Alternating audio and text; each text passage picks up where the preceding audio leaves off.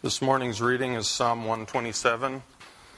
Unless the Lord builds the house, its builders labor in vain. Unless the Lord watches over the city, the watchmen stand guard in vain. In vain you rise early and stay up late, toiling for food to eat, for he grants sleep to those he loves. Sons are a heritage from the Lord, children a reward from him. Like arrows in the hands of a warrior are sons born in one's youth. Blessed is the man whose quiver is full of them. They will not be put to shame when they contend with their enemies in the gate. 127th Psalm deals with work. Now, I don't know how many of you got up this morning and you said to yourself, I sure hope Pastor Keith preaches on work.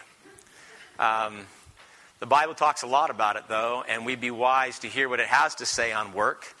Um, because it might change by God's grace your perspective on how you go to work, why you work, your motivation for work, and uh, receive the blessing that the psalmist has to offer. It's not strange either that this would be in the progression of the Psalms of Ascent at 127, because for those who made their way back from the Babylonian exile and now are in the city, there's so much work to do. Remember, I mean, the city's destroyed, the buildings are destroyed, the walls are destroyed, the gates are destroyed, the fields, the fields are destroyed. There's so much work. And so I imagine the initial response would be really, let's go back. Let's go back to Babylon, where at least we had three meals and a place to stay. Um, but what we see here in the psalm is that a call to work that is wholly and completely dependent upon God. That God's the one who builds, God's the one who guards, He's the one that, that uh, gives us our daily bread, He's the one that builds our families and gives us children. And so there's a, um, a movement here, a radical movement, to work in His work and to strive in His power and His strength, not alone. But what we do as fallen creatures is we take something good like work. In this psalm, we take something good like family and we twist it just enough. We pervert it just enough so it misses its mark. Work is given to glorify God. Children are given to glorify God. But if we try to do it our own, we try to build our own lives, build our own vocation, build our own families, we do it apart from God, then the end will be vanity and destruction, and it will not go as we so desire. So this morning, I'd like to look at the 127th Psalm in three things, and they're simple. They're not. You're not going to walk here going, "Oh, I never thought about it like that." Maybe a couple uh, um, verses will but they're to be taken. This is wisdom literature. In fact, the, this psalm and the next are attributed to Solomon. We don't know if he wrote them. And so it goes into wisdom literature as you would read from Proverbs. And it, kind of, it very much sounds like that. When, when we were reading through it, and as Jim was singing, it sounds like wisdom literature. So let's become wise this morning. I mean, let's leave here wiser than we, um, we did when we came in. Let's look this morning at work that's perverted you're saying, that's going to sound interesting, okay? The first worker and laboring in love. Work that goes off its original mark. In, in our culture, in the Bible, and throughout human history, we see work taking one of two extremes. And some of you are going to say, I'm in that extreme right now. We see workaholics and sluggards. Those who work too much to bring identity and glory to their lives, and those who don't work at all because they're just flat out lazy. They don't want to work. They want to stay at home and they want to sleep. Look at verses 1 and the latter part of verse 2. It says, Unless the Lord builds the house, its builder labors in vain. And the last line in verse 2 In vain you rise early and stay up late, toiling for food to eat. Now, I, I don't have to spend a lot of time on this. Our culture has these two extremes being lived out. We see workaholics in our culture.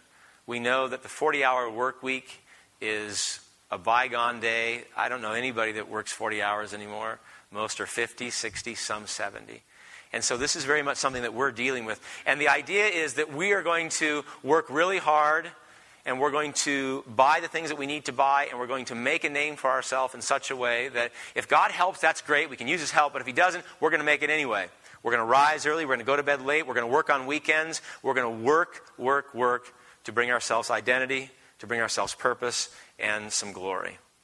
And very early in the stages of human history, going all the way back to Genesis chapter 11, we saw the workaholic engaging on a grand scale. If you remember when the people gathered in the plain of Shinar, the, the first people that were created, and what did they try to do? They got together and what did they do? They said, you know what? Let's not use the stone that God made. Let's make bricks that we will bake ourselves that are so strong that we can build ourselves a tower. Where? A tower to the heavens. In fact, this is what it says in Genesis chapter 11. They came together and they said, Let us build ourselves a city with a tower that reaches to the heavens so that we may make a name for ourselves and not be scattered over the face of the whole earth. And so they did. They worked ferociously and they started building this tower. But the purpose wasn't to glorify God. It wasn't to serve God. It wasn't to serve people. It was what? He said, let's make a name for ourselves. Let's bring glory to ourselves.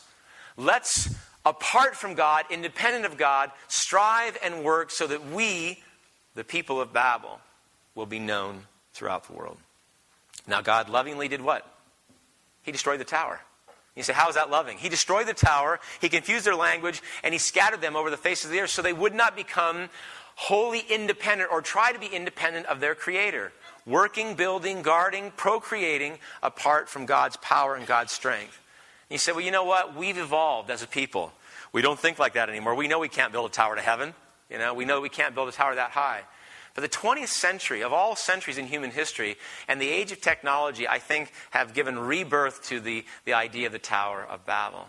In many ways, because we have, for over 100 years now as a people, I know I grew up like this, with this central teaching that technological advances will move us to a place where not only we can make a name for ourselves independent of God, but we can live lives that we desire to live that are free of disease and hunger and injustice and things that bring harm and pain, where science and technology become the ultimate and final authority. So when we go to build something, let's say something as simple as a house, we will rely, we won't go to God first, we won't seek God's wisdom first, we won't pray to God first. We'll go to a simple engineer, right? Because you got to have it engineered, or you're never going to get through the county. If you don't get it through the county, you're not going to get the permit. You don't get the permit, you can't build the house. So that's where we start. Some of you who um, are working ferociously to make a living in order to pay your bills, and you think, you know what, I'm running short each month, therefore I need to do what? I need to work harder. I'll get up earlier. I'll work later. I'll work weekends. I'll forsake God. I'll forsake church. I'll forsake relationships. And so you keep working and working, working, thinking somehow you'll make it out. When the problem is you're not starting with God first. He's not first. Whether it be in prayer or in scripture or wisdom or study or just you're relating to Him where you go to Him rather than someone or something else. In our families, when we struggle with families, we go to a family therapist first, right? Go to uh, someone with a marriage and family counseling certificate rather than God first. And again and again and again, whether it's building or guarding our families, you know, guarding today, what do we think? Well, personally, we do home security. Locally, we'll hire police officers. Nationally, we hire, you know, uh, the military. And so we protect ourselves externally rather than going to God who says, I am the one who guards. I'm the guardian. The guy can sit up in the tower and be the lookout for the city, but unless I'm guarding the city, it will fall. And so again and again and again, we see ourselves not going to God first, but to people, to projects, to, to experts. And when do we go to God? We go to God when the, we start the building project and it's been red tagged, right? Now we're in crisis mode, so we pray because we pray in crisis, right? Or we go to God when, you know, we've gone to the marriage and family counselor and he or she's not helping. And so we say, you know what? Maybe I should try something else. Let me try praying. Let me try getting some counsel from a brother and sister in Christ or a pastor. And we pay lip service to him. But functionally speaking, God is not the primary builder. He's not the primary guardian. He's not the primary provider. And He's not the primary builder of our families. He's not. And we can even say that within the church. Right? We're talking not about the world, we're talking about those in the church who say, I will seek these other avenues first, and I'll go to God as a last resort when all the other experts fail. And He has become that even in our sleep. I was talking to um, a friend this week who's a professed believer, and he's been struggling with sleeping, really struggling with sleeping, and uh, his life, he's very stressed out, and he's like, can't turn my mind off. And so he goes, I went to the doctor, and he gave me sleeping meds, and that's not working either. Now, there should be another dialogue involved in that dialogue, right? I'm not saying don't go to the doctor. I'm not even saying that maybe medications won't help. But I'm saying there should be another dialogue, and that's where God's involved. And God is the one who provides sleep for those whom He loves, right? That God is the one who should be our primary first contact and the one who moves in our lives. Um, so, as a culture, we have tried, and I think successfully, systematically removed God from all those areas. I saw a commercial on TV last week for the Motorola, Motorola Droid smartphone. I don't have a smartphone, I have a dumb phone. But for the smartphone, for those of you who can use the smartphone, The commercial was amazing. The last line of it was fantastic the narrator, he was narrating, it's this scene of this woman who's in complete control of everything, and she's doing kickboxing. I don't know how that tied in, but, you know, she looks kind of scary to me, so I guess, you know, if you have a phone like this, you can beat people up. Um, but the announcer said this. He said, if you control, actually, he said it like this. He said, if you can control the droid, you control everything. And he had that deep baritone voice, that kind that kind of scared you not to believe what he said, so you go out and buy the phone. Why? So you could control everything too. Um, the perception being that technology will bring us ultimate control over all things over the earth, over our relationships, over other people, right? If we have the, the right gadget, the right machine, because that's what's going to happen in the age of technology, it's going to continue progressing until we do. We can solve all diseases. We'll stop world hunger. We'll bring injustice to an end. And we'll be able to predict the earthquakes before they come and maybe stop them, right? I mean, that's the promise. It's been the promise for over 100 years now. And there was a time when our culture said, you know what, we're not buying it anymore. But I don't know that's the case anymore. In the last decade, I've seen this resurgence of, hey, maybe we can. Maybe we can cure the diseases that are killing the people that we love. Maybe we actually can predict when the next tsunami is going to come so it doesn't decimate hundreds of thousands of people. Um, for those of us who know human history, we know that we're not moving that direction. Technological advances continue, and yet we as a people seem to be more fractured. We're more lonely now than we used to be. We're more, we're more isolated. That's somewhat ironic to me. Communication, from a technological standpoint, has advanced in ways that 20 years ago we couldn't even imagine. I mean, those of you guys walk around with those really big thumbs and you're texting all the time, you're in constant communication, you know, no audible voice, messages being sent all, and yet it's amazing how lonely and isolated we are. And not only that, as, as a people, we're less able to communicate. I mean, how is that possible? We have the means by which to communicate in ways we never could think of 20 years ago, and yet we fail in basic communication. Personal, lifelong relationships have become secondary to possessions and status for the workaholic. Structures, machines are becoming secondary to the people who live in them, work in them, and actually make them and use them. The workaholic in our culture thinks if I can gain status and get the possessions that I need and get the money that I need, then I can navigate my way through life. When we know, the believer knows that the Bible says it's God who navigates. It's God that we must know through Jesus Christ and then live in accordance with Him. And He's the one that will navigate a successful life, not the smartphone. I don't care how smart your phone is. A smartphone for me would be a phone that did not answer the calls I don't want to take. I don't know about you. I mean, that would be a smartphone. Say, you know, you know, it would just even ring. It would just ignore it. You don't want to talk to this person. I know that. I'm a smartphone. I'm not going to let it ring. Unless the Lord builds the house, its builders labor in vain. Unless the Lord watches over the city, the watchmen stand guard in vain. Unless you, workaholic, are working by the power of God, according to God, as God desires, all your labor will be in vain. You may not see that now. You may think, it's going well now, right now. Five years, ten years, twenty years from now, you will see the truth of this passage. But there's another extreme, and it's actually picked up in verse 2. In verse 2, it says, In vain you rise early and you stay up late, toiling for food to eat, for he grants sleep to those he loves. Now, some believers said, This is my life verse sleep. You know, I, am not a workaholic. I don't like to work at all. In fact, I, I never work. I just, I, I just hang out. I just sleep. I'm a sluggard. Right? Have you heard that term? One of, my, one of my instructors used to use that all the time on students that did not do well in his class. He said, You're such a sluggard. I mean, just slug, slothful, right? Not laboring. Not, in fact, the opposite of workaholic. The person who makes this life verse, and they, they'll even, we can even twist this into scripture.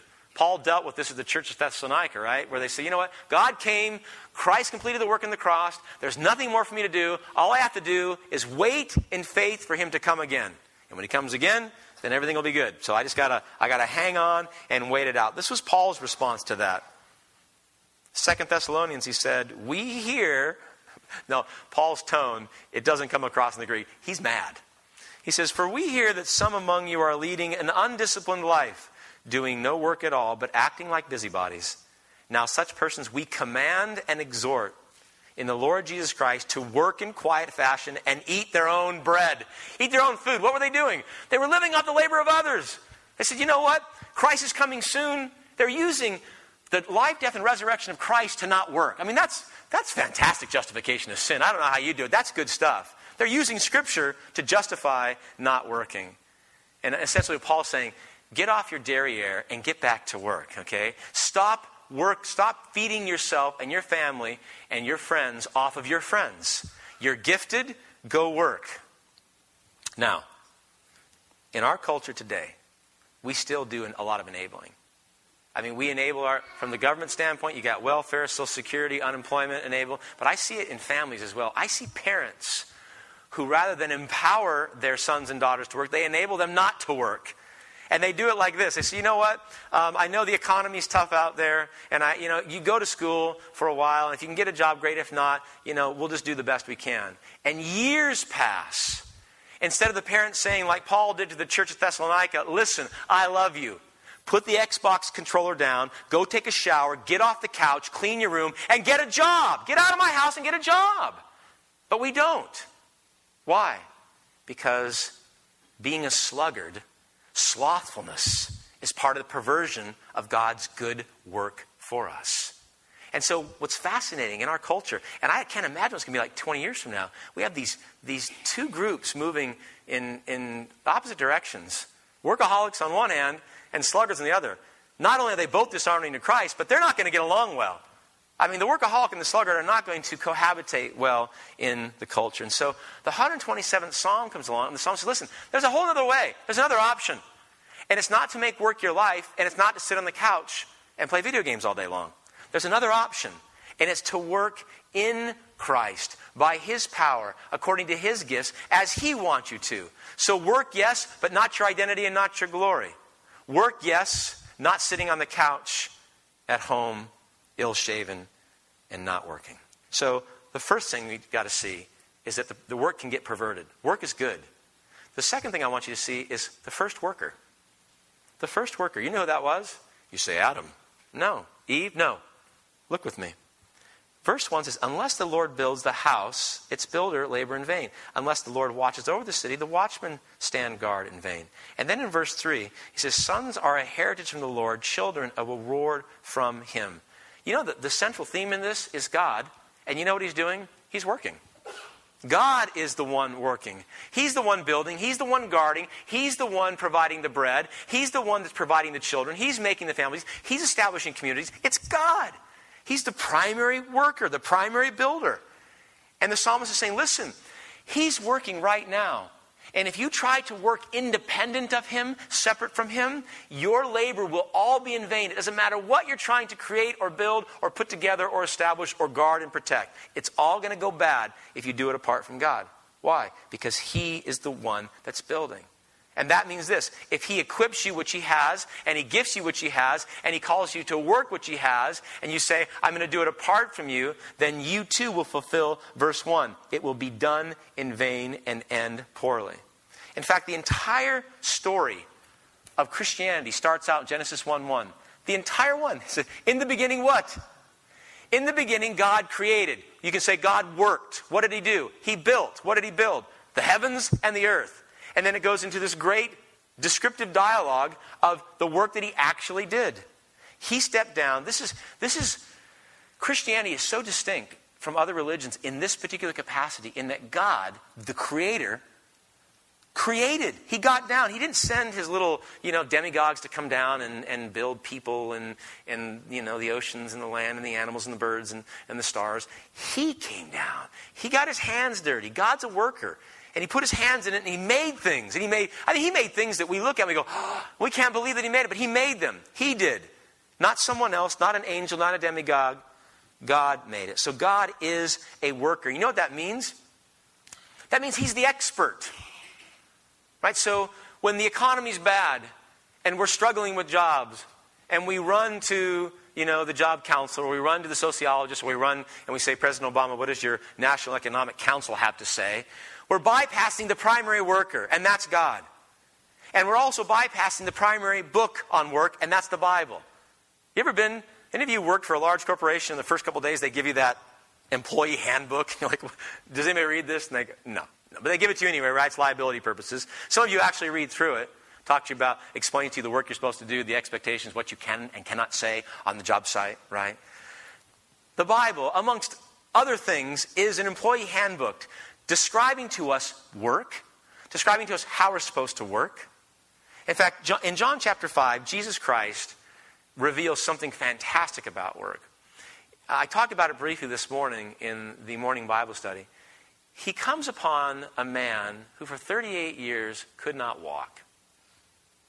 And he was lying next to the pool near the sheep gate, which the understanding was when the water would be stirred, it was the Holy Spirit. And if you could get into the water while the water was moving, you'd be healed. And he's lying there day after day, week after week, year after year. And as soon as the water starts to stir, other people jump in. And he goes, I can never get in in time. I always miss it. I miss the healing. And so Jesus comes up to him and he saw him lying there. And he learned that he had been in this condition for a long time. And Jesus said to him, Get up. I, I love this. Get off the couch. Get up, pick up your mat, and walk.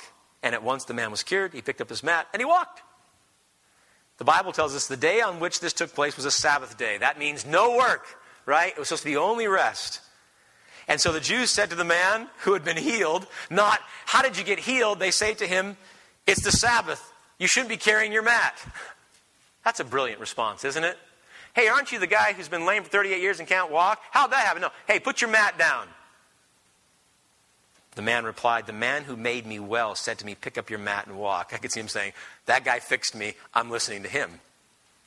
So, because Jesus was doing these things on the Sabbath, the Jews persecuted him. Jesus said to them, Listen to what he says to the Jews My Father is always at his work to this very day, and I too am working.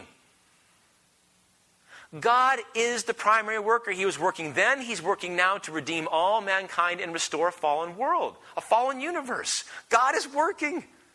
I know you hear that and say, yeah, God's working in my life. Of course He is. What do you think? He's, he's always working. He worked then, He works today, He'll work in the future. He's a worker, He's not a sluggard. What's astonishing, though, is in verse 19, Jesus said, I tell you the truth, the Son can do nothing by Himself. He can do only what he sees his Father doing because whatever the Father does, the Son also does. So not only is God the primary worker, and therefore we should be working with him and in him, but Jesus said, Listen, I don't do any work apart from that which my Father is already doing and wants me to do. I mean, this is. So uh, I told you earlier, no mind popping. This is mind popping to me. Because Christ is saying, my Father is always working, and I will only do what my Father is doing. Do you see how radical that is and how different that is than Christians today saying, Lord, what do you want me to do? What do you want me to do? Jesus is saying, My Father is working, and I'm going to work as He already is. It's not a question of what, it's where. So God says, I'm going to work, and I'm working right now to banish sin and Satan and the dominions and, and death and hell, and I'm going to judge man. I'm going to bring you home, those who know me. But Christ, when he says, I do nothing by myself, what, he, what Christ was saying was this not even the second person of the Holy Triune God could build a church apart from the Father. He couldn't feed himself or his disciples or the 4,000 or 5,000 apart from God. He couldn't guard and protect his disciples from the evil one apart from the Father. All of the work that he did, that he accomplished, God the Father was already doing, and Christ said, I'm going to step into that and do it as well. All the work. And the model here is fantastic because what he's saying is the Son saying, I can do nothing on my own. I can do nothing separate from the Father. All the work that I do, the Father's already doing, and I'm going to work in Him and with Him. And the model is this for us Jesus Christ lived a life of work the Father loved because of Jesus' love for the Father. In other words, he nurtured this intimate, deep, personal, daily, dynamic relationship with God the Father, and as a result of that, the work that he did was what the Father was doing. The work that he did, the Father wanted him to do. Not one thing that Jesus did his entire life was contrary to what the Father said, This is what I want you to do. And contrary to what the Father was already doing in mankind. Wouldn't you love to be able to say that? That your whole life, that you've lived in accordance with what God wants you to do and what God is already doing. Do you know how that'll change your prayer? Some of you said, you know, oh Lord, what would you have me do, Lord? Oh, show me, Lord. That's the wrong prayer for the believer in Christ. The believer in Christ is, Lord, where are you working right now? Where are you working in my life? Where are you working in my neighbor's life? Where are you working in my family's life? Where are you working in my church's life? Where are you working? Because I want to I wanna jump into your work. I've tried doing it on my own, and it always fails every single time. I, I may go for a week or two, or maybe even a couple years if I have a good run, but it always fails. I want to engage in the work that you're already doing.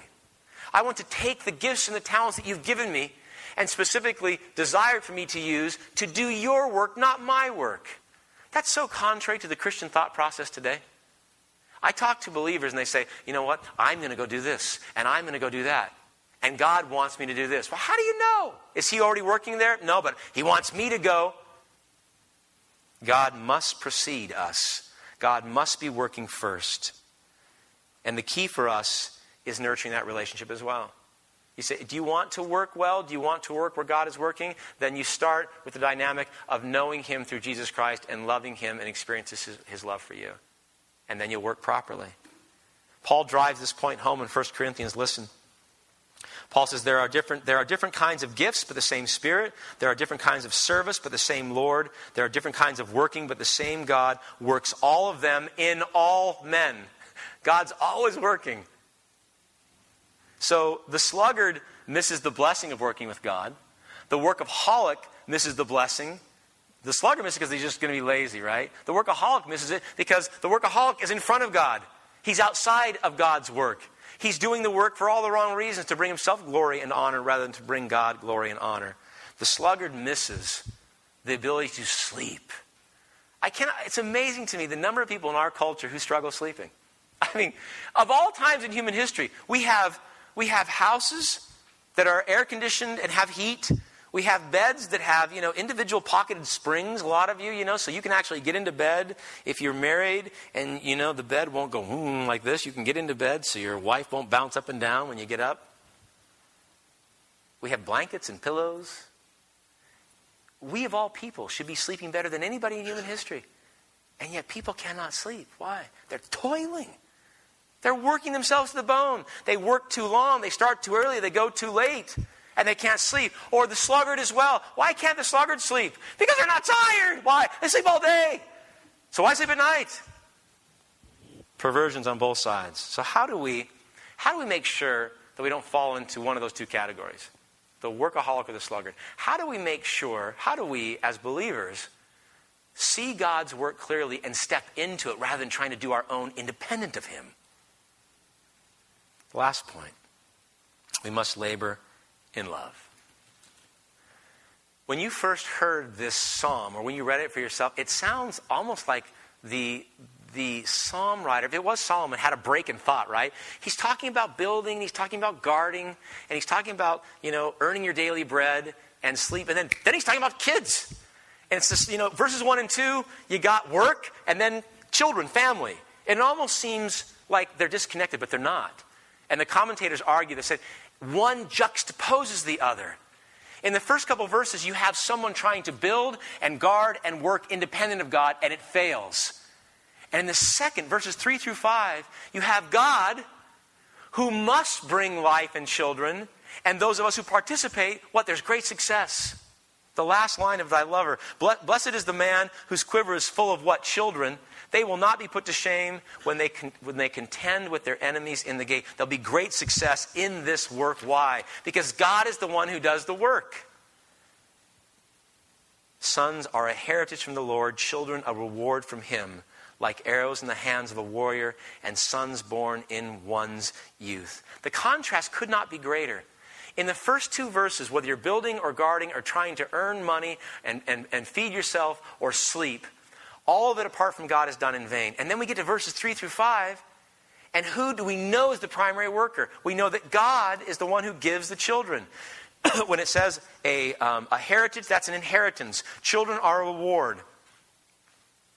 Now, I don't have to belabor this point, but most people in our culture do not consider it hard work to procreate. I mean, that's not, people say, yo, well, we're trying to have children. It's a terrible thing. I mean, we're really struggling with it. I mean, some people do in terms of actual, the pregnancy and conception. But the process, most people don't consider laborious at all. In fact, so much so that we engage in that process even when we're not married and we don't want to have kids. But God says this is a form of labor. It is. Not the labor at the end, but labor at the beginning. An expression of love. And what I love is that this passage says look, the greatest fruit coming from your greatest labor is not only laborious, no pun intended, but I'm the one who's bringing it all about. It's me, because I'm the one providing the children. In Genesis chapter 2, God calls a man and a woman to be separated from their parents, to become one flesh, and to what? Be fruitful and multiply. And from a husband and wife's expression of sexual love and intimacy, one to another, what happens? We have life, we have children, we have the greatest product of the greatest work to mankind. Now, I know some of you say, you know what? I went to, I visited Chicago and I went to the Sears Tower. That to me is more magnificent than a child. Well, you haven't had any kids yet, I guarantee it. As soon as you have a child, eh, the Sears Tower is cool. You know, El Capitan, Yosemite, it's cool. That's great stuff. It's, a, it's marvelous. And it's worth going. It's amazing seeing the uh, ingenuity of man's mind. It is. It's amazing seeing a sunset. But the creation, when God brings forth life, I'll never forget standing and seeing Kirk, my oldest son, when he came out, I started going, it's a baby. And they keep thinking, the nurse was thinking, what'd you think it was going to be? I mean, really? A dog? No, of course it's a baby. And you're like, it's a baby. And you're holding going, unbelievable. I mean, even they're covered with vernix and they're all wrinkly and their heads are shaped like a cone and they're going like, oh, oh, you know, they got that headache going as they should. But it's a, it's a miracle. And you don't leave there going, you don't leave there like the culture saying, oh, I made that. really? I mean, with the culture thinks that, right? That we make children. Well, people say, yeah, we're going we're gonna, we're gonna have children. We're going to control that. Sure you are. Go, give that a shot. See how that works out for you. God brings the child through your laborious expression of love for one another. And he does this, and it's what's so amazing to me. The first seven days accounted in Scripture, this is God's work week right? You read through it. What's God doing? He's, the, he's working. In fact, He's the only one working because there's no one else. He's working, right? And what does He do on the last day of His work week? What does He do? What does He create? No, I'm sorry, the last day of the work week, which would be day six. He writes, Genesis chapter 1, verse 26. God says, Let us. God's talking to Himself. Father, Son, Holy Spirit says, Let us make man in our image, in our likeness. So God created man in his own image. In the image of God, he created them. Male and female, he created them. God created us, you in his image. Why? As an expression of his love. Was he working? Yes. But what was his motivation? Love. To share that love. Glory. To share the glory. You know what that means? That the pinnacle of God's work on the last day of creation was us. And it was done as an expression of his own love for the Father, Son, and Holy Spirit, and for mankind as well. This is the pinnacle, the greatest labor of love. And when we engage in sexual intimacy, husband and wife, and the fruit of that is people, we too are engaging in the greatest work as well because God did the same. Creating us in His image, why? To be relational beings because He is. To be fruit bearing beings because He is. To be workers because He is. And you know what that means? If His work is a product of the expression of His love, that means our work, right motivation, right purpose, right work should be an expression of our love as well. How's that going to fly tomorrow morning? I mean, honestly. I don't know what time you get up, your alarm clock goes off, and you jump in the shower, and you're thinking, I'm going to work as an expression of my love. No, that's not going to work, is it? I mean, it doesn't. So try it. If you try, say, I'm going to work now as an expression of my love, it'll last a day, maybe two, and it will fail. In Genesis chapter 3, verse 17, something happened. God said to Adam, Cursed is the ground because of you. Through painful toil, you will eat of it all the days of your life. You know what that means? Whether you're a farmer or not, there's a toilsome aspect to work, right? There's a quality to it that's burdensome. I don't know of anybody who works Monday through Friday, Saturday sometimes, day in and day out. And I go, you know what? It's always, I'm always joyful. Never. There's always an aspect of it's toilsome. Why? Because of the curse. Why? Because we rebelled against God. But just because there are qualities of work being toilsome doesn't mean it has to always be that way. Why? Because Jesus Christ came to what? To make all things new, including work. Yes, believe it or not, whatever your job is, no matter how much you hate it, God can make it new. And it may be the same job with the same boss with the same hours that you cannot stand, but He can change you and how you approach it. He can make it new. How do we do that? I mean, that's, that's really going to be the key. I'm just going to give you two. There are several, but two, and then we'll close. One, you got to see the motivation of Christ's work.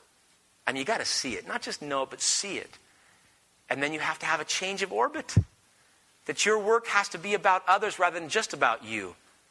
Right? How many in our culture, how many of us work today to earn the money, to buy the food, to go on vacation, to pay for college, to retire, and to golf? Instead of about others. Maybe about the colleagues that you don't like. Maybe about the boss that you can't stand. Maybe about the neighbor next to you who needs help financially. Our Lord's walk we must see first. It was not glamorous. Our Lord did not work in a, in a high rise. He didn't work on Wall Street. He worked on the streets and in the homes of, of some of the poorest, weakest, most wretched people to ever walk the face of the earth. His colleagues were not PhDs from Ivy League schools. His colleagues were fishermen and blue collar workers. That's what he worked with. Those were his fellow co workers. His clients were not were not the rich and famous. They were not people from uh, Fortune 500 companies. His clients were the sick and the lame, the prostitutes, the tax collectors, the least and the last, those cast out of society, those on the margins. That's who he worked with. His purpose was not to make a lot of money. It wasn't to become president and CEO of a major company. It wasn't to retire early and work on his handicap. His purpose for working was to serve God and serve mankind. His purpose and motivation was out of his love for God the Father and out of his love for us, to redeem us, to bring us back, so that we wouldn't spend all of our lives and all of eternity toiling again and again and again. Now, some of you might think, well, wait a minute, if he did only what the Father asked him to do, and he did it because the Father himself was working and he was gifted to do that, then he must not have toiled, right? He must not have toiled. Right? He, he did everything out of love. Love for God, love for man. There must have been no toiling in his life. You've never read Scripture.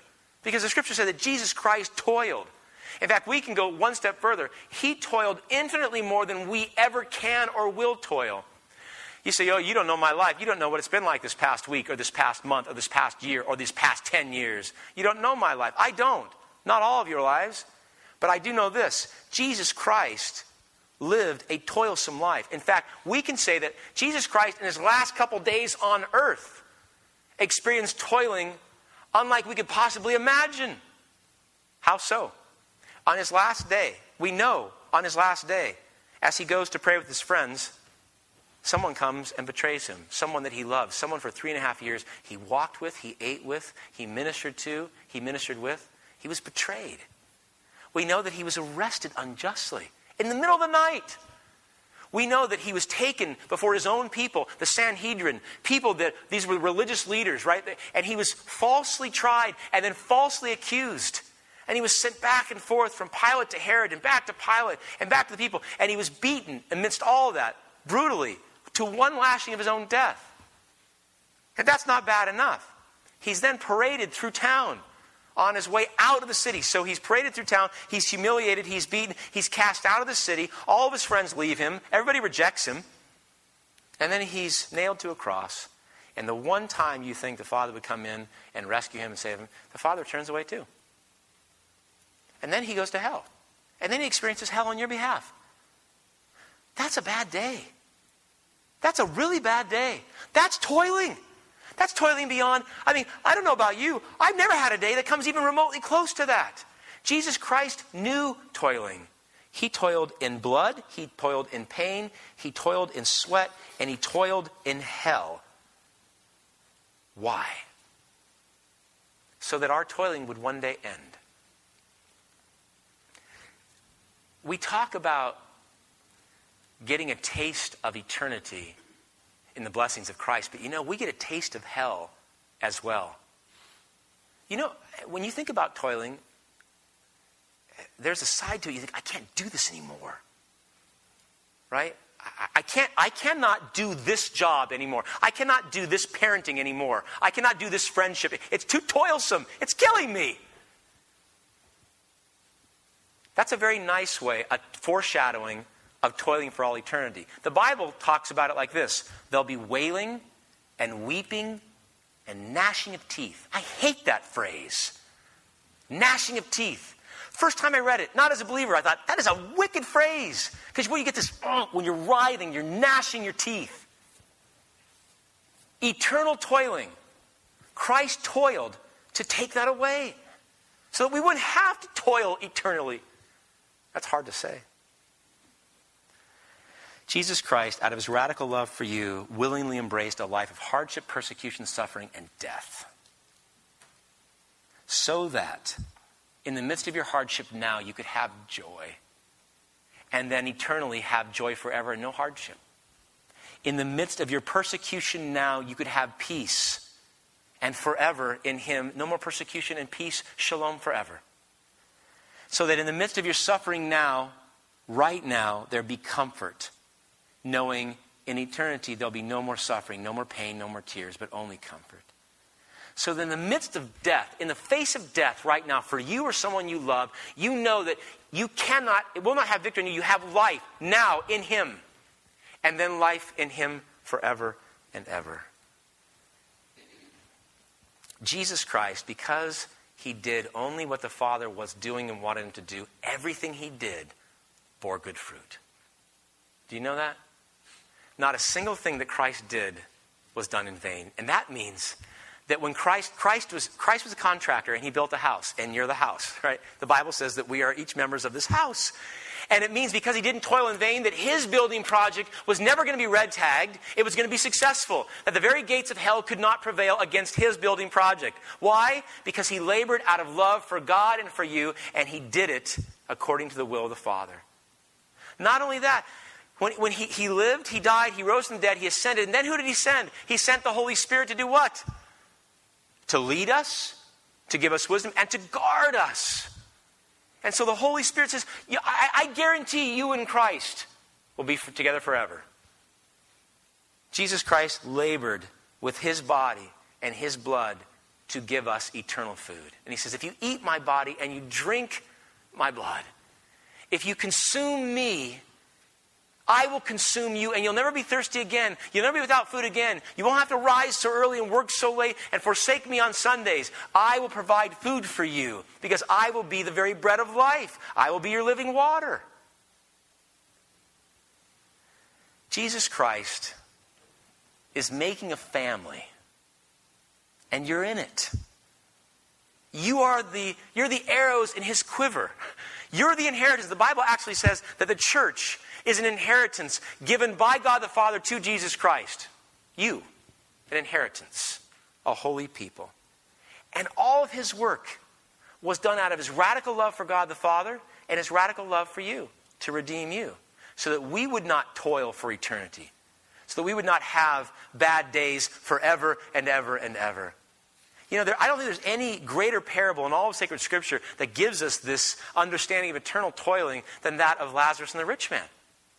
Right? I mean, we have that. Christ, the, the, the, the, rich man goes to, to hell. He's in Hades, and, and Lazarus is brought up into Abraham's bosom, and he cries out, right? He says, just, just have Lazarus dip his finger in water and cool my tongue because I can't stand the toiling. And God says, Abraham says, no, can't. Can't. Forever and ever toiling. Christ says, I've come to take that away. Only when you see the degree of the sacrifice and the radical love that Christ poured out on you through the cross, will you be able to go to work tomorrow morning and work as an expression of love?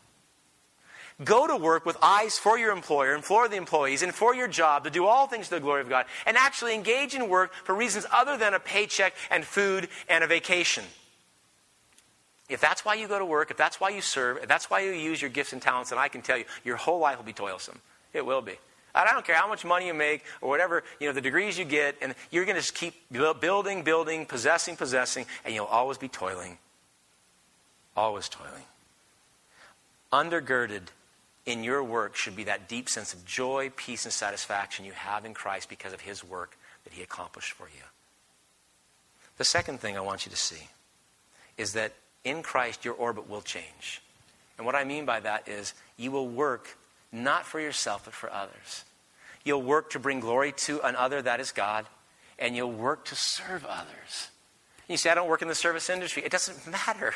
It doesn't matter. It doesn't matter what job you do. It doesn't matter who you work with, the people you're around. You have an opportunity every single day to go in the love of God and the love of other people and minister. Do you know that?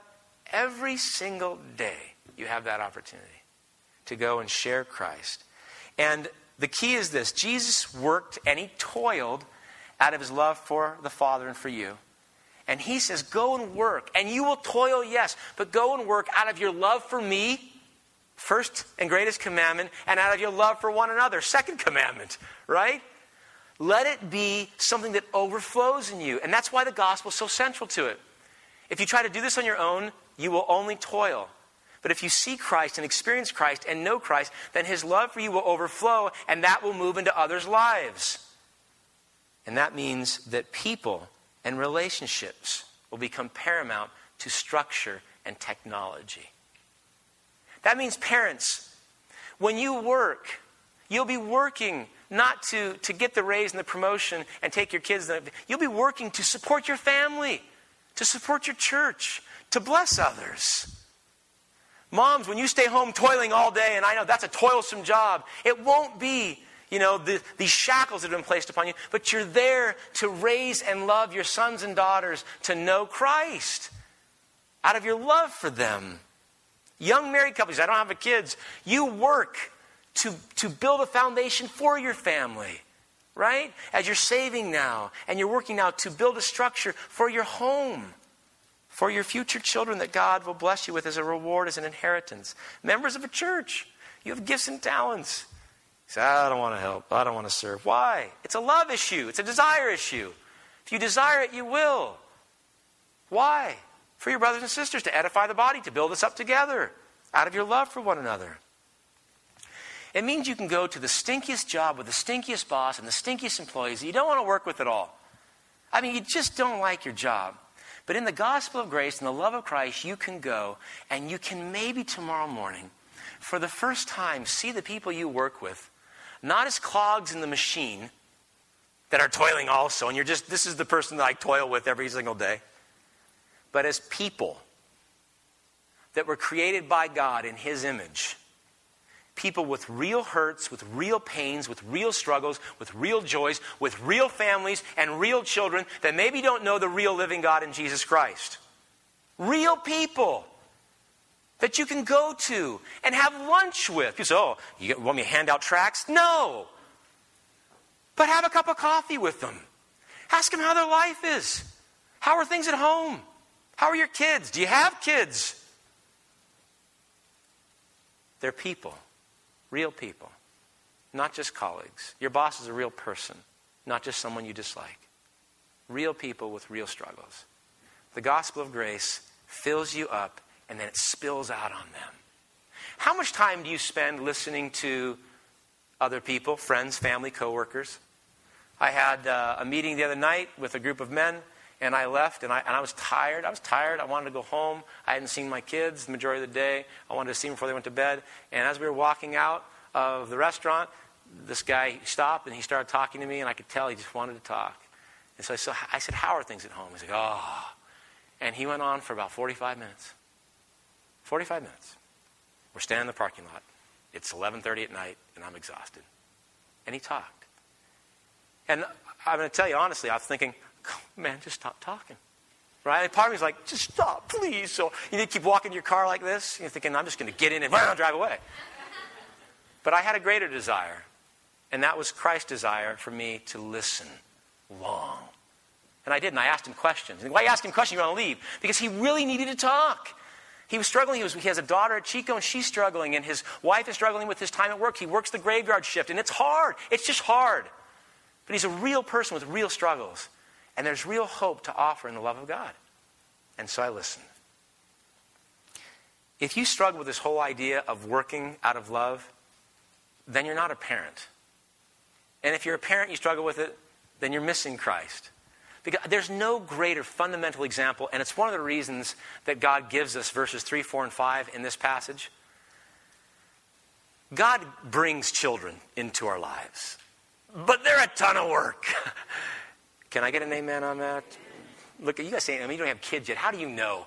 You'll know. It's a ton of work. You said, Oh, I know. I, I made my parents work so hard. Okay, you know from the other end. Maybe you did. But it is an absolute labor of love. What parent would say, you know what, I'm done? What, who, nobody. Not even pagans do that. They know it's a labor of love. You work, you work, you work, you work. And if someone said stop, you said, never would I stop. It's my son, it's my daughter. I love them. They drive me crazy, but I love them. And you keep working, you keep serving. That's the heart of it. That's how we're supposed to do everything.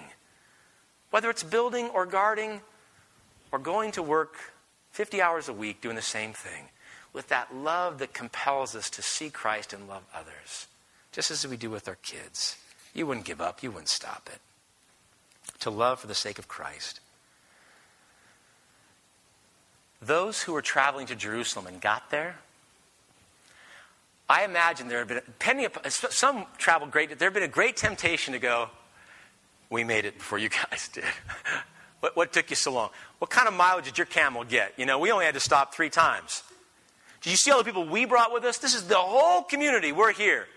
You know what? We were attacked by, by bandits. You know, there was a huge storm that came, and there would be this temptation to gather, right? I mean, we're following people, and everybody's sta- standing in the square, right? Maybe by the sheep's gate, and they're all talking say, about their great adventures and how they got there. And then someone would stop and start singing this psalm. And they would say, Unless the Lord builds the house, its builders labor in vain. Unless the Lord watch over, over the city, the watchmen stand guard in vain. In, in vain you rise early and stay up late, toiling for food to eat, for he grants sleep to those he loves. And they'd start singing. You know what happened? All the dialogue would change. There'd be crystal clarity in that moment. Instead of bringing glory to themselves about their great adventures, they'd stop and bring glory to God. Instead of focusing on how strong they are and how courageous they are and how they were able to get there before everybody else, they would focus on God's getting them there. His building, His guarding, His providing. This 127th Psalm insists that all of our work and all of our efforts and all of our glory that we try to get must be submitted to and come under the work that God is doing right now. And then he says, step into his work. Stop thinking, God, what do you want me to do? And start saying, what are you doing? And then step into it. Just step into it. Because He's working everywhere. He's working at your work, believe it or not. He's working in your home, He's working in your community, He's working in this church. Stop trying to figure out this ground puzzle of what He wants you to do. See the work He's doing and step into it. Just step into it. Start loving and stop, start serving as Christ calls you to. Use your gifts and talents. It's an absolute blessing. Don't be a workaholic and don't sit on the couch playing video games. Work in the abounding love of the gospel of grace. It's much better. Let's pray. Father, we recognize the temptation to go to either extreme. We see, Lord, as a culture that we, we, we have the tendency to work too much in vain glory. We have the tendency to be sluggards, Lord, and, and want to sleep more than actually produce. I pray, Father, that we would find the balance in the gospel of grace, that we would see that your Son, Jesus Christ, died, He lived, He worked, and He died to set us free from this perpetual state of toiling, both on this side and in eternity. Father, it is burdensome to try to live and work and strive apart from you. But in you, there can be great peace and great joy and great satisfaction in the midst of the toiling. And then the hope and the promise that we have that one day the toiling will end. The pain will end, the suffering will end, the frustration will end, and we will come into your presence because of the work of your Son, and we will know what it means to have love and joy in the presence of God. I pray that that hope resonates deep in each of us, Father. And this morning, we, we leave here today, we read and sing the 127th Psalm, pray through it tonight, so that we tomorrow morning can go to work with a different perspective, a radically different perspective, given to us by you, steeped in the love of your Son. Grant us that this, this, this morning, I pray, in Christ's name. Amen.